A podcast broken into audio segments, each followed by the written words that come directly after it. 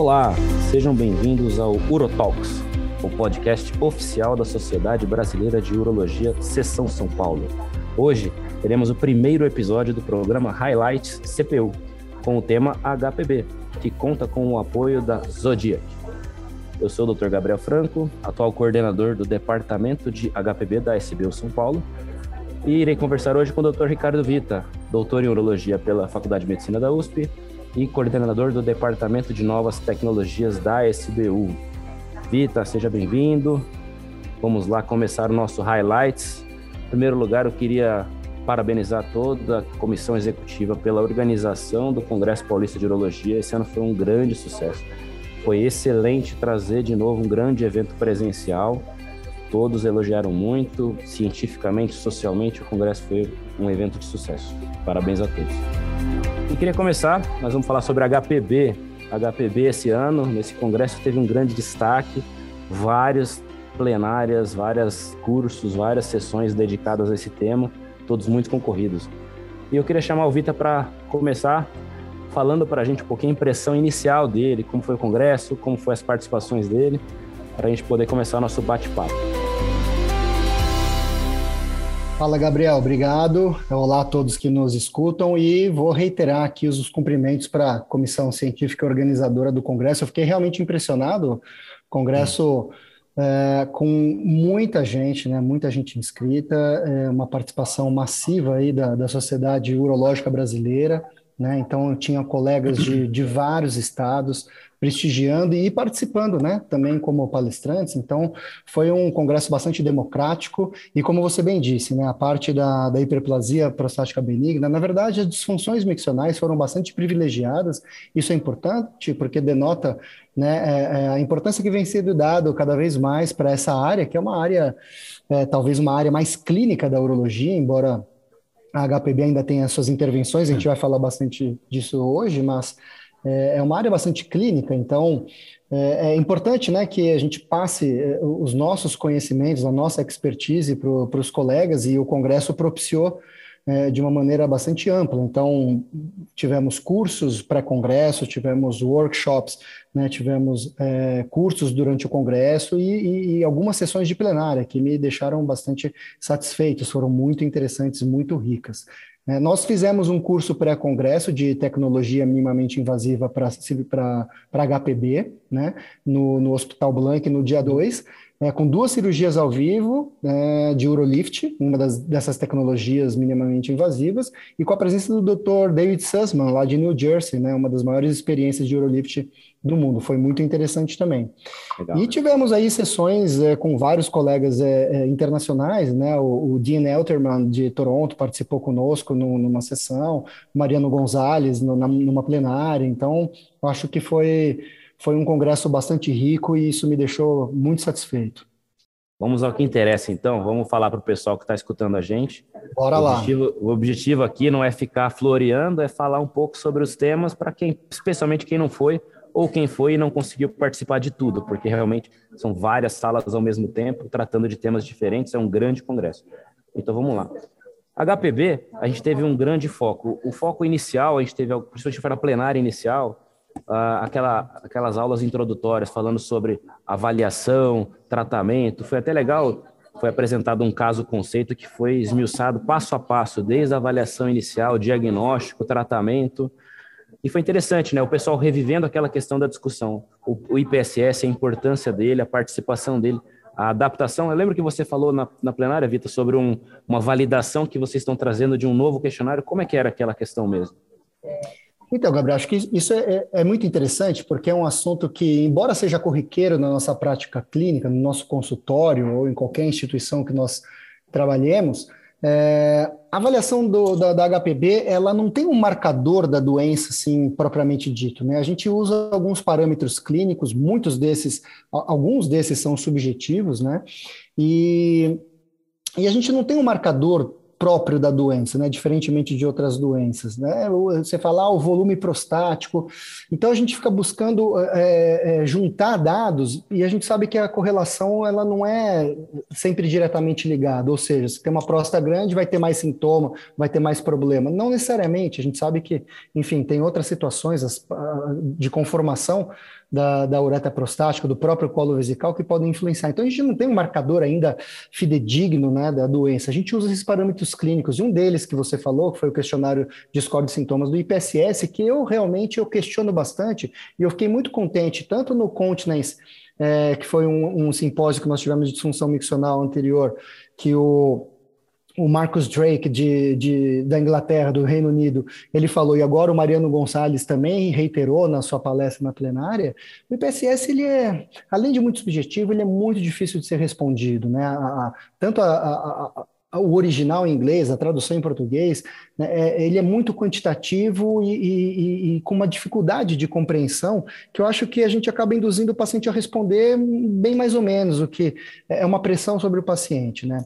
Esse questionário que você comentou, que eu, o professor é, Carlos Dancona da Unicamp e o Ruiter, nosso colega, colega Ruiter de Goiânia, nós estamos validando aqui, ele já foi traduzido para o português com a chancela da International Condensed Society, então ele é um um, um questionário da International Condensed Society, ele é o ICIQ-MLUTS, né, que é um questionário de, de incontinência, de, de problemas de, de micção, para o público masculino, né, sintomas do trato urinário inferior masculino. Ele é composto de 13 questões, né, uma, a 14 é a idade do paciente, mas ele é composto de 13 questões objetivas, de, divididas em esvaziamento, em armazenamento contando com incontinência, uma coisa que não é questionada no IPSS, né? A incontinência urinária, nas suas diversas formas, seja em gotejamento, seja por urgência, seja por esforço, seja em enurese noturna, né? A gente tem questões de frequência diária e frequência noturna também diferenciadas. E o mais importante de tudo que eu acho, Gabriel, nesse questionário, para a gente ser rápido e não, não, perder muito tempo nele, é que cada questão ela tem é, uma questão embaixo sobre o incômodo daquele sintoma para o paciente, valendo de 0 a 10. O quanto aquele, aquele sintoma, que a primeira pergunta é quantificação, e uma quantificação um pouco mais simples, é nunca, é raro, é, às vezes, é muito ou é sempre. Então é muito mais fácil de de, de responder do que do IPSS, mas logo abaixo dessa questão de, de quantificação desse sintoma, tem a, a, o grau de incômodo de 0 a 10, ou seja, de não incomoda nada ou incomoda demais minha vida. Então você fica, você consegue é, individualizar o maior problema do paciente em relação à sua queixa clínica, né? Uma coisa que no, no IPSS a gente é, não entende muito, porque às vezes a quantificação não está correlacionada com o grau de incômodo. Às vezes o paciente ele fala, não, eu sempre tenho que ir no banheiro a cada, é, a cada duas horas, ou eu sempre tenho que fazer força para urinar, ou ele põe nota 5 ali no IPSS, mas às vezes ele está acomodado com aquilo, ele já se acostumou e, e, aquilo não incomoda a vida dele. O que incomoda é ele acordar uma vez por noite, porque quebra o sono dele e não consegue dormir de novo. E às vezes aquilo lá, uma vez só, que vale um ponto só no IPSS, a noctura de uma vez, às vezes vale 10 no grau de incômodo para ele. Então, acho que esse, esse questionário ele vai chegar, a gente está validando, né? a gente tem que juntar ali 200, 200 questionários com comparação do IPSS, né? um paciente que, que que responde IPSS e o ICIQM LUTS, depois de duas semanas ele responde de novo para fazer toda essa equivalência e poder validar para o uso aqui no Brasil. Então está chegando. Então, como a gente estava falando, né, os parâmetros que são utilizados, então acho que os colegas discorreram muito bem na, naquela plenária, né, a gente usa bastante parâmetro clínico, então os questionários de, de score de sintomas, a, a, a, os os parâmetros que são avaliados na ultrassonografia, que eu acho que, são, eh, que é um exame que, que traz muita riqueza de informação para análise da, e, e, conduta e acompanhamento da, da HPB, né? Então, a espessura da musculatura detrusora, o grau de protrusão pro, prostática né, do lobo mediano, eventualmente dos lobos laterais, se a bexiga tem trabeculações, divertículos ou não, se tem pedra, se não tem, o próprio volume prostático é mais um dado, né? O volume pré-miccional e o volume eh, eh pós-miccional, que vai dar um, um grau de eficiência de esvaziamento da bexiga, bexiga, você vai ter uma noção disso. São alguns parâmetros, junto com a urofluxometria, né? Então a gente vai juntando esses dados, mas a gente não tem um marcador assim fidedigno. A gente acaba juntando esses dados para compor um quadro. Eu acho que é isso mais ou menos que os colegas conseguiram trazer para a gente nessa plenária. Foi bem por aí mesmo, e depois a gente partiu, né? Porque essa avaliação básica, né? Quer dizer, não, não tem um marcador claro para você saber se o cara está grave ou não, você acaba juntando tudo e compondo o seu paciente. Aí teve aquele grande debate. E a urodinâmica, né? Onde ela entra, né? Nos guidelines fala que é em alguns casos, em alguns casos, e a experiência pessoal de cada um. Você vê ali na plenária alguns médicos mais antigos falando que faz sempre, outros que fazem nunca. Alguns procedimentos hoje que o pessoal tem feito cistoscopia antes, outros não.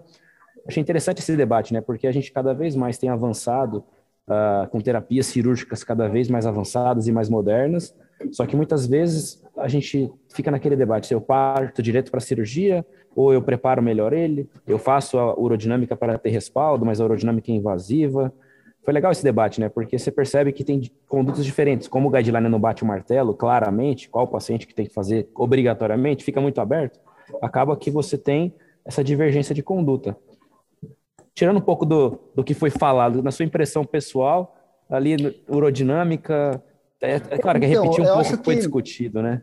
Eu acho que é, realmente é, isso se, se transmitiu do que, do que acontece no nosso dia a dia, né? A gente não consegue ter uma regra a ser seguida, né? Como se disse, as diretrizes elas não conseguem parametrizar isso de uma forma fechada, porque não pode ser fechado realmente, né? Porque eventualmente você tem ali um, um idoso que tem quase nada de, de comorbidades e, e, e, às vezes ele tem uma reserva funcional muito melhor do que um, um cara que eventualmente começou com sintomas mais jovens e deteriorou o trato urinário dele.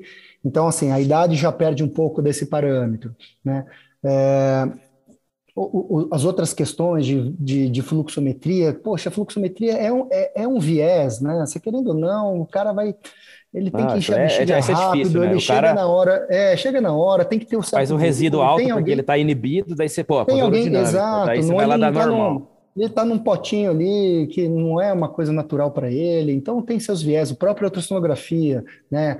Geralmente os pacientes fazem a ultrassonografia com a bexiga hiperdistendida, porque mandam tomar oito copos d'água, às vezes o ritmo de de diurese do paciente ou, ou, ou, com a demora, né, com o atraso dos exames, ele acaba hiperestendendo, ele não consegue esvaziar direito. Então, tem esses vários viés que é, é, é o que eu estava falando que que a gente não tem ainda um, um, parâmetro muito fiel, né? Porque todos esses têm vieses, né? né? A, sub, a, a, subjetividade do IPSS, essas questões circunstanciais da urofluxometria, da ultrassonografia, né? Então, assim, a urodinâmica, ela, ela, a gente acaba tendo um feeling do paciente que precisa, né? Então, um paciente que tem, obviamente, múltiplas comorbidades, polifarmácias, né, é, uma reserva, é, uma fragilidade já como, como organismo como um todo, tudo você sabe que aquilo lá você tem uma chance de ter um detrusor hipoativo que, que pode coexistir com a, com a obstrução infravesical né, da, da próstata dele, e, e é óbvio que daí nesse caso é, é, a urodinâmica se torna imperativa, mas a, você saber qual paciente precisa ou não é uma coisa de feeling do do dia a dia. Então, aquela, a, a, aquela interação com o paciente, ela é muito importante, né? Então, não só é, a, as perguntas técnicas, né, que a gente faz, e às, às, vezes a gente não deixa nem o paciente responder direito, a gente quer que ele responda números ou sim e não, tal. Então, deixar o paciente falar, você vai sentindo o paciente fala, não, putz, esse cara aqui realmente talvez seja mais seguro. Mas, assim, agora, como você tocou no assunto, que tem algumas tecnologias que a gente tem precisado de exames mais apurados, então, é, conforme você vai é, é, aumentando o arsenal terapêutico, né? Então, para você ter uma escolha mais assertiva, você começa a ter necessidade de ter mais, mais informações. E eu acho que aí a urodinâmica e a cistoscopia, como você comentou, se tornam exames interessantes para você ter é, uma, uma segurança maior da indicação, né? E, e dentro da indicação, qual técnica? Por exemplo, se o paciente tem o tal do detrusor hipoativo, isso foi bastante discutido em plenário, acho que a gente já pode até entrar nessa, nessa esfera. Né?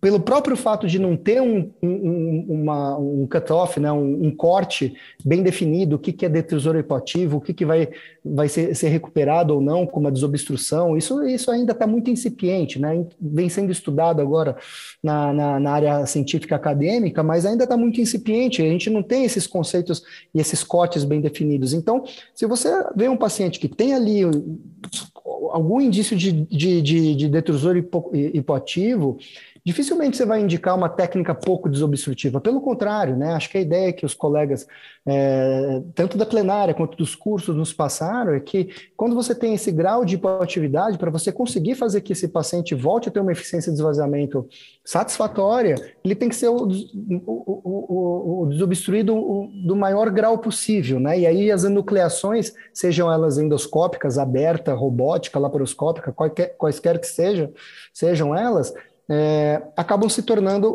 uma melhor opção. Por outro lado, às vezes o paciente não tem é, isso, ele tem uma baita de uma obstrução infravesical, e às vezes o problema dele é o colo vesical, às vezes, às vezes é só o lobo mediano, isso a cistoscopia traz essa informação, né? E às vezes você acaba indicando cirurgias muito mais agressivas para uma coisa que pode ser resolvida de uma maneira muito mais simples, né? Por exemplo, vamos falar aqui do colo vesical, às vezes você pode fazer uma incisão, seja ela a, a tradicional que a gente conhece, seja ela por um outro dispositivo minimamente invasivo que existe, que é o iTind. Né? É, o próprio Urolift consegue tratar também, fazendo empilhamento. Né? Eu, eu creio que outras tecnologias minimamente invasivas que não, não tem aqui no, no, nosso cenário nacional, elas possam trazer também seus benefícios, mas acho que como elas não existem, a gente não vai focar nelas. Né? Então, acho que a conjunção de, de, de necessidades de informação para você agora escolher uma melhor técnica, porque ou você tinha RTU ou você tinha cirurgia aberta, agora a gente já tem 15, 20 possibilidades, né? Eram duas, agora a gente tem 15, 20. Então, para você escolher, você vai precisar de mais informações. Você, você precisa ter uma, uma, uma, decisão compartilhada mais assertiva com o teu paciente. Então, eu acho que a urodinâmica e a cistoscopia ganham ganham força nesse cenário. Mas isso não quer dizer que seja fácil você indicar para todo mundo. O que, que, você acha, Gabriel? Eu estava lembrando aqui de uma fala do Sacomani numa palestra que ele estava dando sobre hipocontratilidade, que ele perguntou para todo mundo. Essa ideia, você falou, ah, o cara tem hipocontratilidade, é mandatório a gente fazer urodinâmica para poder programar e dar perspectiva de resultado para o paciente. A teoria é essa daí. Aí ele perguntou, pessoal, quem de vocês aqui que faz urodinâmica para todos os pacientes que vocês operam? Ninguém, muito pouco. Muito pois pouco. É. Então, a maioria de vocês já opera paciente com hipocontratilidade, só que não sabe. Quer dizer, a ideia é essa, quer dizer, se, como é que você raciocina se você vai ver o contrário, né? Se teoricamente é importante saber que ele tem hipocontratilidade para poder indicar uma cirurgia que é mais desobstrutiva, em tese você deveria fazer exames em todos, só que ninguém faz, porque é invasivo e porque nenhum guideline recomenda. Então, se você opera o paciente sem fazer o exame, muitas vezes ele pode ter hipocontratividade. Então, é bom que a maioria dos seus procedimentos seja razoavelmente desobstrutivo. Mas é um baita dilema, porque você vai, você vai exagerar em alguns pacientes. É o que você estava falando. Às vezes o paciente não precisa de tanto, você exagera, ele sofre consequências. Mas ele precisa de menos. Então, é muito individualizado isso daí. E mesmo na, quando você faz a urodinâmica, né, ainda gera certa dúvida quando você tem ou não um detrusor hipoativo junto com obstrução infravesical. É difícil de aferir os dois ao mesmo tempo. Né? Aquilo que, que eu mostrei, o professor Francisco Cruz, lá de Porto, de Portugal, ele, ele mostrou também, né? O, tanto o, o, o Schaffer usando o, o, índice de contratilidade vesical, o BCI, né? Como o VATS factor, eles são pontuais, né? São medidas não lineares, né? Eles medem no fluxo máximo, eles te dão um número no fluxo máximo. O fluxo máximo, ele não é performance da micção. Isso é uma coisa que eu sempre gosto de bater na tecla quando eu falo em público, é o fluxo máximo ele é um ponto da micção, ele não é a micção do paciente, né? Às vezes o paciente, é, às vezes ele até não, não, ele não precisa nem fazer prensa para distorcer, ele faz aquela, aquela aquele pseudo sinergismo, ele dá aquela contraída no assoalho pélvico e a bexiga represa e faz uma força maior, quando ele libera, volta com um fluxo mais alto e, vai, e bota um ponto lá para cima que distorce esse tipo de avaliação, porque você usa esses dois esse ponto do fluxo máximo e da pressão naquele ponto como como um índice. E, é um índice muito pontual para você falar da micção inteira. Né? Então, talvez aquele nomograma de Hanover Maastricht ele, ele seja um pouquinho mais consistente, mas, como o professor Francisco Cruz falou, ainda a gente está longe de ter é, uma, uma, determinação fiel né, de que momento que o paciente tem um detrusor mais hipoativo do que uma obstrução infravesical. Essa conjunção das duas é, das duas situações, que uma é vesical e uma é infravesical, né, é, ainda é, é, difícil de ter uma frição fiel. Então, acho que é, é uma discussão que tem muito, muito pano para gente, a gente gastar ainda. Eu acho que esse tema ainda vai estar em vários congressos durante vários anos. Cada vez mais. Agora eu quero puxar a sardinha para o nosso lado. Já que é highlights, já que é para relembrar o que aconteceu, tenho certeza que muita gente que está escutando, que nem estava no congresso ou que estava, só que estava indo para a sala, perdeu uma cena sensacional. Sobe na plenária Dr. Caio Sintra e Dr. Ricardo Vita para falar sobre cirurgia precoce versus cirurgia adiada na HPB. Dr. Caio, super elegante, alto pra caramba, foi lá. Seus slides, por favor. Espera, espera, espera e nada. E nada, e nada, e nada. Super elegantemente ele começa a falar. Ele começa a falar e parece que mentalmente ele estava passando os slides um por um. E foi falando, e foi falando, e foi falando, e foi falando, e foi falando, e foi falando 10, 15 minutos depois. Então, pessoal, era isso que eu tinha para falar. Obrigado a todos. Agora vou chamar o doutor Ricardo. E doutor Ricardo, super elegantemente também, então, em respeito ao Dr. Caio, eu também não quero meus slides.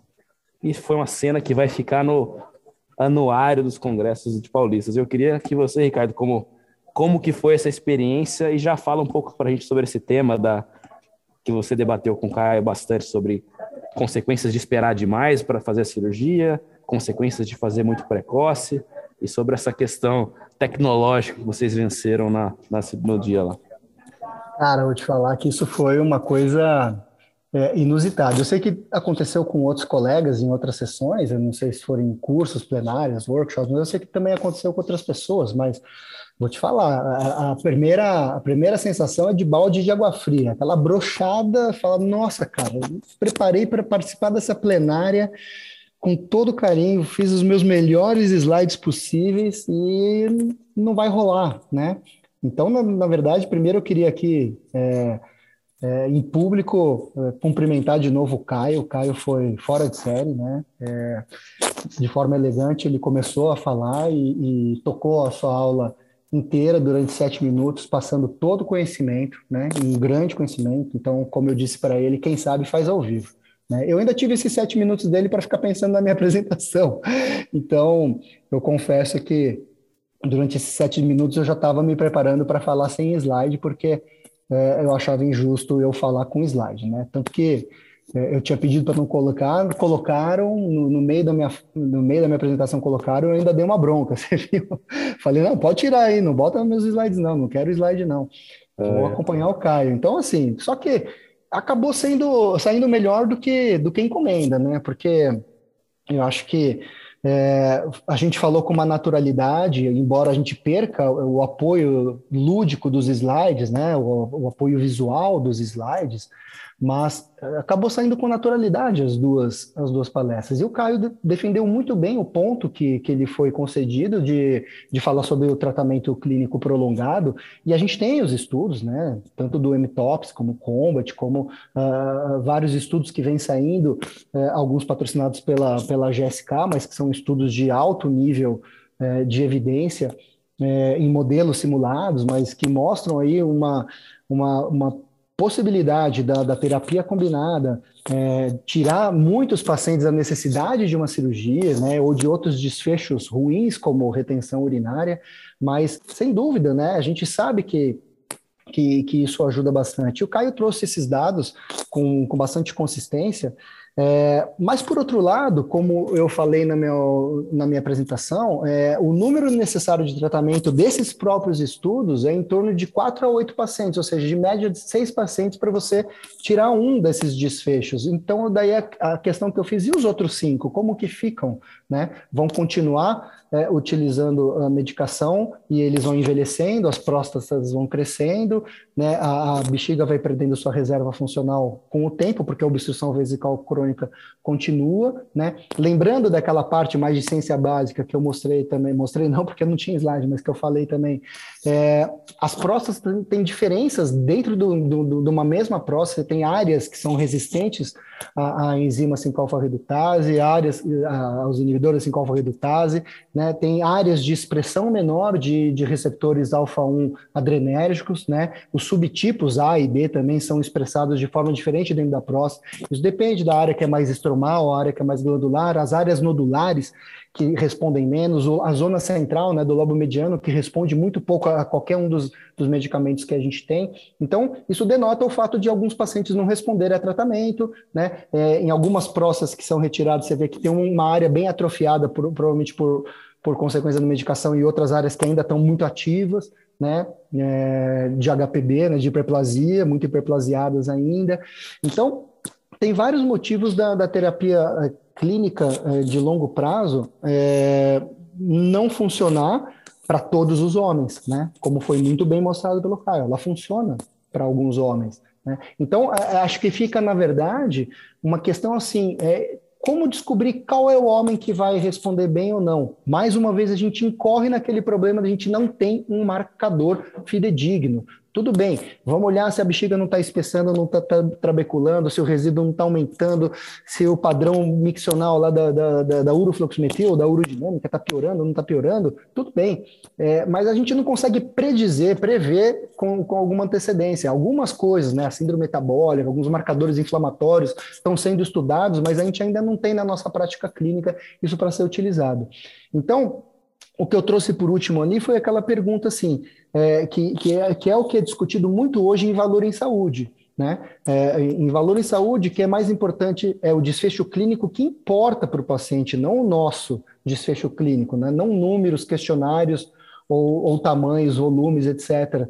Né? O que importa é o desfecho clínico para o paciente, mais a experiência do paciente em relação ao seu tratamento, à sua convivência com a doença, né? sobre um custo agregado, custo financeiro, custo físico, né? custo de outras necessidades decorrentes daquele problema, né? tipo depressão, né? infecção, outros tratamentos tal.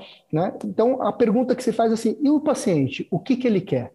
Tem que levar em conta, talvez isso seja mais importante do que nós queiramos, né? O que, que o paciente quer? Isso tem que ser respeitado. Então, acho que a mensagem de nós dois ali, que as duas coisas são factíveis, e obviamente, né? Se você está pensando numa cirurgia precoce, também tá, é, é, você também está expondo o paciente a um procedimento mais invasivo de, numa idade mais precoce, que eventualmente Pode ser que ele futuramente precise de uma outra intervenção, porque a doença vai continuar acontecendo. Então, todos, todos os dois lados têm o seu balanço ali de prós e contras, né?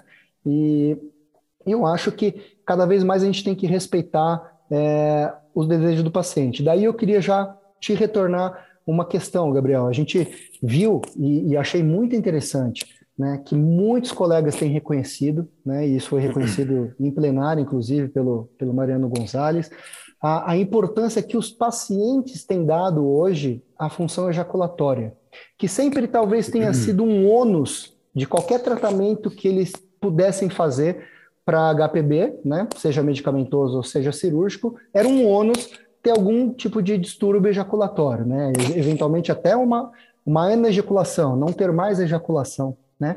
E eu senti que tanto os colegas, né, como na nossa prática clínica, alguns pacientes também já estão se preocupando com isso, porque já sabem da possibilidade de tratamentos que não incorrem nesse tipo de problema. O que, que você percebeu aí na, nesse nosso congresso? Não, eu ia puxar esse gancho muito para agora também. Quer dizer, você tem agora um meio, né? Aquele gráfico tradicional que toda apresentação que fala sobre cirurgias mostra.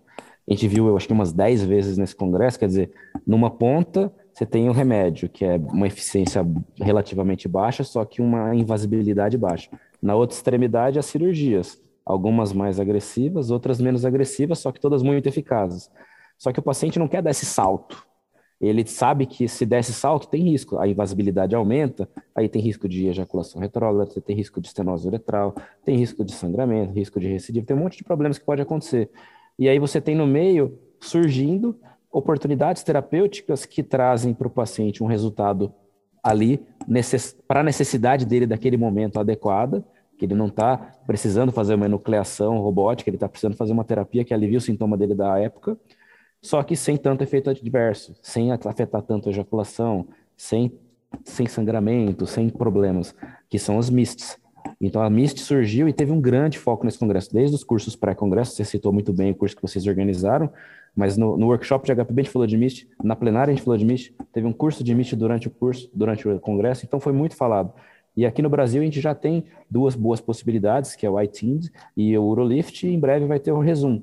Resum a gente teve uma aula interessante, foi uma aula por vídeo num convidado internacional. Como é era o nome dele? Eu esqueci mesmo. É o... o Dean Elterman, Dean de, Elterman, de Toronto, desculpa. Canadá. Isso. Foi super muito boa aquele vídeo que ele mandou. Bem cadenciado, explicando direitinho, explicando a técnica. E ali a gente consegue entender essa questão que você comentou. O paciente agora ele tem preocupações a mais, mas ele, ele sempre teve. Só que não tinha alternativa. Era aquele negócio, é o preço que ele paga, é o pedágio que ele paga para urinar melhor. E como nós faz... também não tínhamos nenhuma alternativa para oferecer diferente, nós nunca nos preocupamos muito com esse ponto do paciente, que para ele pode ser, fazer diferença. Né? Exato, é... fazia parte do discurso, olha, isso aqui vai ter, não tem como evitar, paciência, e aí acabou. Hoje em dia não, a gente tem recurso e a gente consegue agora, a gente tem que, na verdade, começar a trazer isso cada vez mais para a nossa prática, para poder perceber esse paciente Antes oferecer para ele, ele mesa, a, melhor, dizer, a melhor alternativa dentro da, da, da, particularidade dele, né? Acho esse, que esse é o grande frente, segredo. Tá ali sintomático, tá tomando remédio, não tá tão satisfeito com o remédio, ou por algum efeito colateral, ou por ineficácia mesmo, e, e você vai indicar uma terapia cirúrgica, você tem que ativamente entender a importância que essas questões trazem para ele. Função erétil, ejaculatória, você tem uma parceira fixa, você tem vida sexual ativa, para aí você falar, olha, temos essas cirurgias, mas elas têm esses riscos. Temos esses outros procedimentos, são menos agressivos, talvez tenha que fazer outros tratamentos futuros, mas são bem menos agressivos. E podemos manter no remédio que você atualmente me disse que não está satisfeito. Então isso foi bem legal. Vários colegas, várias aulas, você acabou de falar muito bem. Isso foi muito falado e é uma tendência. E a gente fica feliz, na verdade, de que está tendo essa popularização. E, se Deus quiser, a gente fiz até essa pergunta para vocês na mesa lá no curso qual que é o caminho para esse procedimento se popularizar, né? Quando que a gente vai ter autorização de operadora de saúde para a gente usar esses dispositivos sem ter que onerar tanto o paciente, que hoje em dia ainda são terapias relativamente caras. Fala um pouco para a gente sobre esse cenário, quer dizer, o que, que você que, que vocês que fazem esses procedimentos já, que discutem bastante sobre isso, como é que vocês preveem que o caminho vai ser para isso se popularizar cada vez mais aqui no Brasil? Bem, você sabe muito bem, né? Você é um dos, dos maiores é, cirurgiões de green light laser do, do Brasil, que do mundo, né? Porque eu sei que o, o, teu centro é o maior centro do mundo de green light laser e o green light laser ainda não está dentro do rol da ANS. Então, esse e, e a gente tem também a, o exemplo da cirurgia robótica, né? Já há 14 anos no nosso país e também ainda não não tem a liberação dentro do rol de procedimentos da ANS. A gente sabe que isso tem é, uma questão burocrática, eventualmente até política muito grande, e, e, eu acho que essas empresas que estão trazendo essas tecnologias minimamente invasivas, né, a Teleflex trazendo o Urolift, a Olympus trazendo o iTind, a Boston trazendo o Resum, né, elas estão entrando é, no, no cenário nacional de uma maneira bastante prudente, eu acredito. Então, eles não estão é, liberando o uso para todo mundo fazer indiscriminadamente, é, indiscriminadamente entre aspas, porque a gente sabe, como você bem falou, que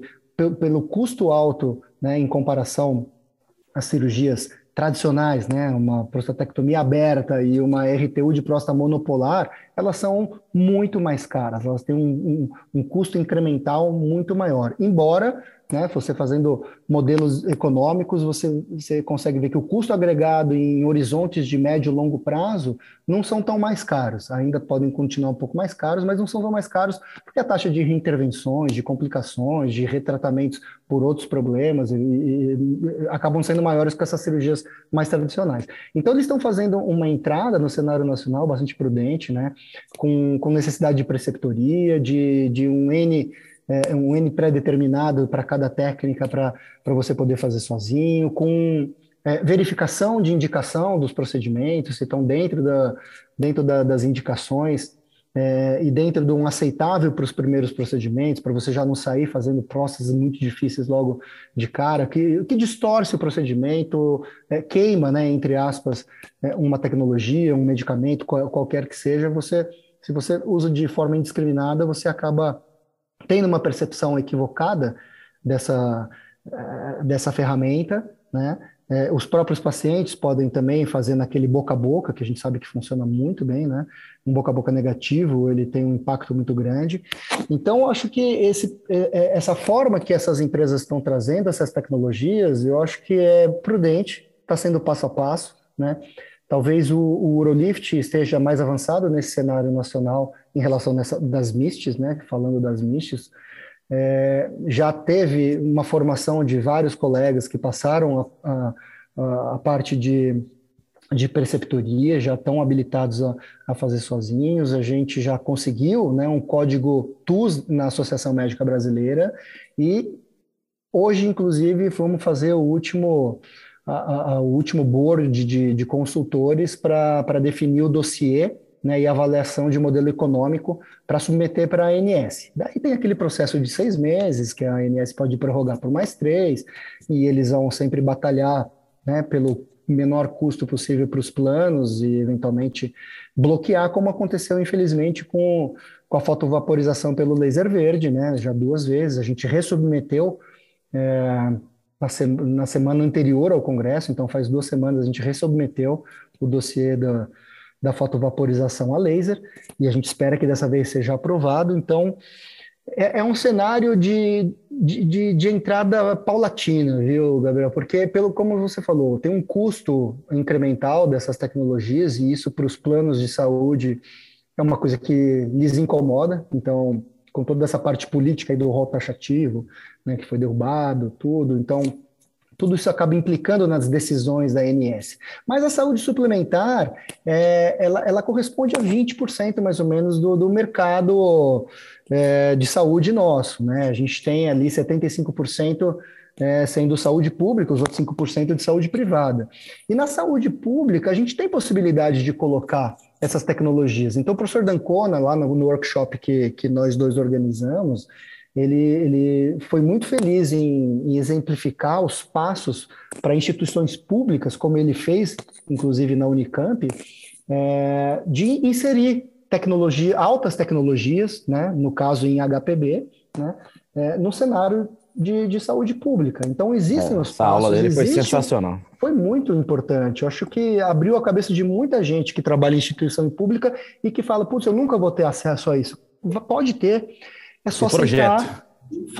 Exatamente, acho que a mensagem é essa: escrever um projeto, seguir a cartilhazinha, as regras, porque existe uma possibilidade de verba para esse tipo. Se você consegue comprovar né, né, o benefício que você traz aos pacientes, e isso, sem dúvida, traz benefício ao sistema pagador também, né? Porque você minimiza complicações, internações, reinternações, e isso você acaba é, fazendo uma economia de médio e longo prazo para o sistema pagador também. Então, tem a possibilidade dessas tecnologias entrarem. Então, nós temos em serviços que são federais, mas não são exclusivamente públicos, né? Por exemplo, no, no, nos hospitais militares, né? No hospital de bombeiros, nós temos essas tecnologias minimamente invasivas. Temos o, o laser verde, temos é, o Urolift, é, em breve teremos ali o Home on Laser, vamos ter, enfim, robô. Então, é possível, é só fazer um projeto e seguir os, o passo a passo para uma instituição pública adquirir. Então, acho que é, seria legal abrir a cabeça do, do, dos nossos colegas que talvez a grande maioria trabalhe em serviço público, né? E o serviço público corresponde à maior parte da nossa população assistida é, na saúde. Então, eu acho que a gente tem essa outra via para entrar, a via pública. É possível levar esses, essas altas tecnologias, essas novas tecnologias para o sistema público também, Gabriel. Ah, legal. Basta interesse, né? Interesse, engajamento e projeto. Exato. Aproveitar que você falou de laser, vou aproveitar esse gancho e vou puxar o nosso último assunto, que não é o último, mas não menos importante. Teve uma grande evidência no Congresso, todas as plenárias e aulas de curso que a gente tratou de tratamento cirúrgico de próstatas volumosas foram muito concorridas. O tema da, especialmente por causa da enucleação endoscópica, é um tema que está muito em evidência. Até nos estandes a gente percebe ali várias empresas trazendo máquinas de laser novas, laser de alta potência, morceladores novos, registrando produtos no Brasil. E a gente percebeu isso, o interesse do pessoal pela tal da enucleação. Então hoje a gente teve Uh, vários colegas demonstrando, foram aulas interessantes, que são vídeos, demonstrações técnicas. A gente chamou o Tiago Gota de Curitiba, ele trouxe vídeos super interessantes. Tem um vídeo que ele trouxe, foi muito legal. É, um lobo da próstata ele tratou com laser home, um outro lobo tratou com laser de Thulium Fiber Laser. Excelente, os dois lados, comparando qual é o impacto do laser no tecido, comparando com outro. Eu acho que esse tema foi muito legal. No pré-congresso a gente teve um curso lá na USP também, no HC sobre a enucleação prostática, chamando Rodrigo Loureiro do Rio, o próprio Tiago de Curitiba, Alexandre Scarf participando também. Achei bem interessante. Como que você vê essa impressão? Você acha que esse é, é veio para ficar mesmo? Vai popularizar? Porque a gente ainda tem uma barreira de entrada que é a questão da curva de aprendizado. Foi tema de várias aulas. Como vencer a curva de aprendizado? como o Rodrigo falou muito bem, né? Que é a questão de ter a proctoria, de você ter o sistema de treinamento, ter volume de casos, densidade de casos. Isso para quase toda técnica cirúrgica é importante, mas na enucleação muito mais. Teve um colega que falou, diferente, acho que foi o doutor Mariano Gonzalez, ele falou assim, enucleação não é igual a outras cirurgias, que você vê uma, faz uma e ensina outra. Essa é diferente, a gente tem que respeitar. Então, como que você vê aí a gente vencendo isso? Quer dizer, a gente está falando agora de outra coisa, né? Uma tecnologia mais difícil, depende de equipamento, depende de laser e depende de aprender a fazer. Como que você vê isso evoluindo? Eu acho que a enucleação ela é imprescindível no arsenal terapêutico de HPB, né? Em qualquer cenário, né? Então, você bem comentou aqui no, no Hospital das Clínicas da USP tem o ROLEP, né? É, na Unicamp tem o ROLEP, né? No, no, vários hospitais públicos tem. Então, a gente consegue levar essas tecnologias para o sistema público. E é no sistema público que a gente consegue quebrar essa barreira, que é a maior barreira da enucleação, que é a curva de aprendizagem. Né? Então, no sistema público, você tem a tal densidade que o, que o Rodrigo Loureiro falou, né? porque você tem um volume de pacientes maior, né? muito maior do que no teu consultório privado, seja ele é, com, com, convênios ou não, você não vai ter essa densidade de pacientes, a não ser que você se torne um, uma referência local onde você, onde você exerce a tua atividade. Mas isso realmente é, é para uma minoria. Então, na minoria, você acaba restringindo, né, e como se estivesse criando uma reserva de mercado. No sistema público, nas instituições públicas, por isso que a gente tem que é, é, fomentar essa vontade nos colegas de, de adquirir essas tecnologias nos seus serviços públicos, né? Porque é lá que você vai conseguir quebrar a barreira da, da curva de aprendizagem, porque é o que você falou, né? Precisa de, de um N de casos que eles, seja, que eles tenham uma certa frequência para você conseguir pegar todos os, é, os detalhes técnicos e que você pode incorrer ali em algumas complicações mais sérias, eventualmente, né? De entrar embaixo do colo vesical, desinserir, furar a cápsula e etc. Você pode errar, né? E se você não tiver uma preceptoria e uma sequência de casos, vai se tornar isso mais difícil para você e você pode desanimar no meio do caminho. Isso aconteceu com vários colegas. Eu, particularmente, confesso que, como eu não tive no começo uma sequência boa, eu desanimei, no, né? mas eu acho que todo mundo tem que, tem que investir. A nucleação ela é importante, ela é uma das alternativas que o paciente pode querer ter, entendeu? Eu já tive pacientes que queriam desobstruir o máximo possível. E isso está totalmente pertinente, né? Por outro lado, como a gente tem nas, nas tem pacientes que não, não se importam em, em ter uma desobstrução tão completa, eles se importam mais com uma recuperação mais rápida, sem grandes problemas. Então a gente tem que ter todas essas ferramentas nas nossas mãos, né? Então a gente tem que ir atrás delas. E dentre as enucleações, não só as endoscópicas, mas a, a cirurgia laparoscópica e robótica também, né? Sim, Nós vimos sim. vídeos extremamente bonitos e interessantes. Eu vi um do, do João Manzano, então, ao contrário de alguns colegas que acabam falando, ah, mas na robótica você viola a bexiga, você abre a bexiga. Nosso uhum. colega João Manzano faz o milling robótico. Você também, né, Gabriel? Acho que você Não, e aquele escola... milling robótico preservando a uretra. Aquela preservando a uretra, fazendo uma enucleação é, em volta da uretra, preservando a uretra, sem necessidade de anastomoses, né, com um tempo mínimo de sondagem. Né? Então, você vê o Davi Constantino, o João Mazano falando que deixam em dois dias no máximo de, de sonda, depois de uma, uma preservação de, uretra, num milling robótico. Então, eu acho que todas essas enucleações elas têm um espaço muito importante. O grande problema é um, o acesso, né? Então, Sim. a gente tem que incentivar todo mundo a tentar trazer para o seu serviço esse, esse, tipo de tecnologia. Lembrando que o Home e o, e o Thulium, por exemplo, eles servem para endurologia, né? Para litíase também, né? Então, você acaba tendo é, uma, uma utilidade maior, o que paga mais rápido, né? O preço do, do, do equipamento, né? É, e tentar fazer uma sequência de casos. Acho que é um espaço extremamente importante. E aí não importa se você vai ser um bipolepper, um rolepper, ou um tulepper, ou um, né, qualquer NGEPer aí, porque é importante você ter o, o, alguma das tecnologias de nucleação em mãos para poder oferecer para o paciente. Eu acho que o, o, bipolar hoje ele se posiciona com a, a, uma vantagem competitiva do preço, né? É, mas também exige uma curva de aprendizagem, enfim, para você não tracionar muito e aprender a, a, a ir é, usando mais a energia do que a, a atração do, do, do, tecido também, né? Então, diferente do laser, que o laser disparando parece que solta mais fácil o tecido, né? O, o bipolar você precisa encostar no tecido e, e cauterizando ele para e cortando ele para ir se soltando.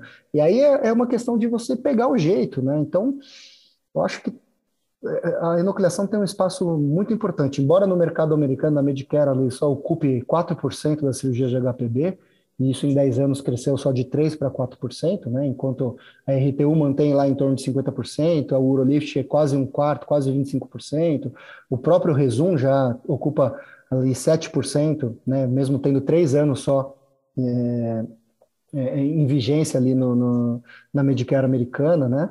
É, eu acho que enucleação, as enucleações, independentemente da, da, energia utilizada, elas, elas são muito importantes nesse nosso arsenal, viu, Gabriel? E eu você faz, eu... né? Você, você, você, tem, essa, você tem essa, essa expertise também, né? Sim, sim, é, é aquela história, né? Você fazer o início que é muito duro, né? O início que é muito frustrante. Você comete algumas, você faz algumas cirurgias e tem algumas dificuldades que se você não tem alguém do lado para pegar na sua mão e te orientar, realmente é frustrante, igual você falou no seu começo, né? Então, a densidade de casa é muito importante. Eu acho que pelo interesse da galera no Congresso, pelo interesse da indústria, que eu acho que pesa muito. No começo, o Rodrigo conta muito do começo dele. A indústria nacional, zero, zero. Ele teve que ir, ele e o, e o, o Pedro Gabrich lá para a Europa para falar com a indústria, para trazer um laser para cá. Fez direto. Então, assim, não, tem, não tinha na época interesse da indústria, foi interesse pessoal deles de trazer tecnologia e desenvolver e ser pioneiro. Hoje em dia, não. Hoje em dia, as grandes empresas, a própria Boston, a Randall está trazendo a Quanta, você tem a Thulium Fiber Laser, você tem lasers de várias marcas sendo apresentados no Brasil. O Morcelador já tem mais de dois registrados no Brasil, então está se popularizando. E o urologista está vendo ali uma oportunidade de entregar uma cirurgia com resultado clínico bom, com evidência científica e representação nos guidelines como evidência forte de recomendação, e que, por enquanto, ainda tem até a possibilidade, pensando no mercado privado, de ter um rendimento melhor do que uma RTU simples de convênio. Então, o interesse do pessoal tem um misto de querer entregar o melhor, de querer ganhar mais, e isso vai impulsionar o método. Eu acho que é o caminho que vai acontecer cada vez mais colegas serem treinados e serem aperfeiçoados, vencendo as dificuldades pouco a pouco. Esse é o caminho que eu enxergo. Eu, eu, eu, eu enxergo também, Gabriel, que a empolgação da nossa comunidade urológica no Brasil é muito maior do que, por exemplo, nos Estados Unidos. É por isso que que eh, desperta esse interesse na indústria, né, de, de investir mais e trazer novas, né, novas energias, né, novas tecnologias, novos morceladores que a, até eh, melhoram né, a performance cirúrgica, né, diminuem o tempo cirúrgico, que também é uma outra questão, uma outra desvantagem competitiva aí da enucleação endoscópica, né, um tempo cirúrgico maior do que qualquer outro procedimento, né, e, e, cada vez isso vem sendo minimizado, né, com, com essas novas energias e novos morceladores. Acho que eh, realmente está galgando passos largos aqui no nosso país. Acho que no nosso mercado vai ter um, um sucesso ainda, ainda maior. Você falou em tempo, eu acabei de olhar o cronômetro aqui. A gente está falando há um tempão. Acho que é bom. já deve estar tá cansado, né? Será? Já deve estar tá cansado. já acabou a hora da academia, da esteira. Eu acho melhor a gente encerrar. Mas eu acho que era isso que a gente queria trazer para todo mundo. É uma revisão por altos do que foi falado para a gente nos nossas, nossos congressos sobre HPB. Uh, ah, eu queria aqui agradecer ao Ricardo Vita pela participação, como sempre, brilhante nas suas colocações, uma, um crânio realmente tem todas as evidências na cabeça, fala muito bem, agradeço de verdade pela participação aqui. Eu que te agradeço as palavras. Né? Não, para. e devolvo com a, com a, com a mesma admiração. Você aqui, ouvinte, acabou de ouvir mais um episódio da Urotalks, podcast oficial da Sociedade Brasileira de Urologia, Seção São Paulo. Todas as edições anteriores estão disponíveis no site www.sbu-sp.org.br e também nas principais plataformas de streaming. Nos vemos no próximo episódio. Até lá!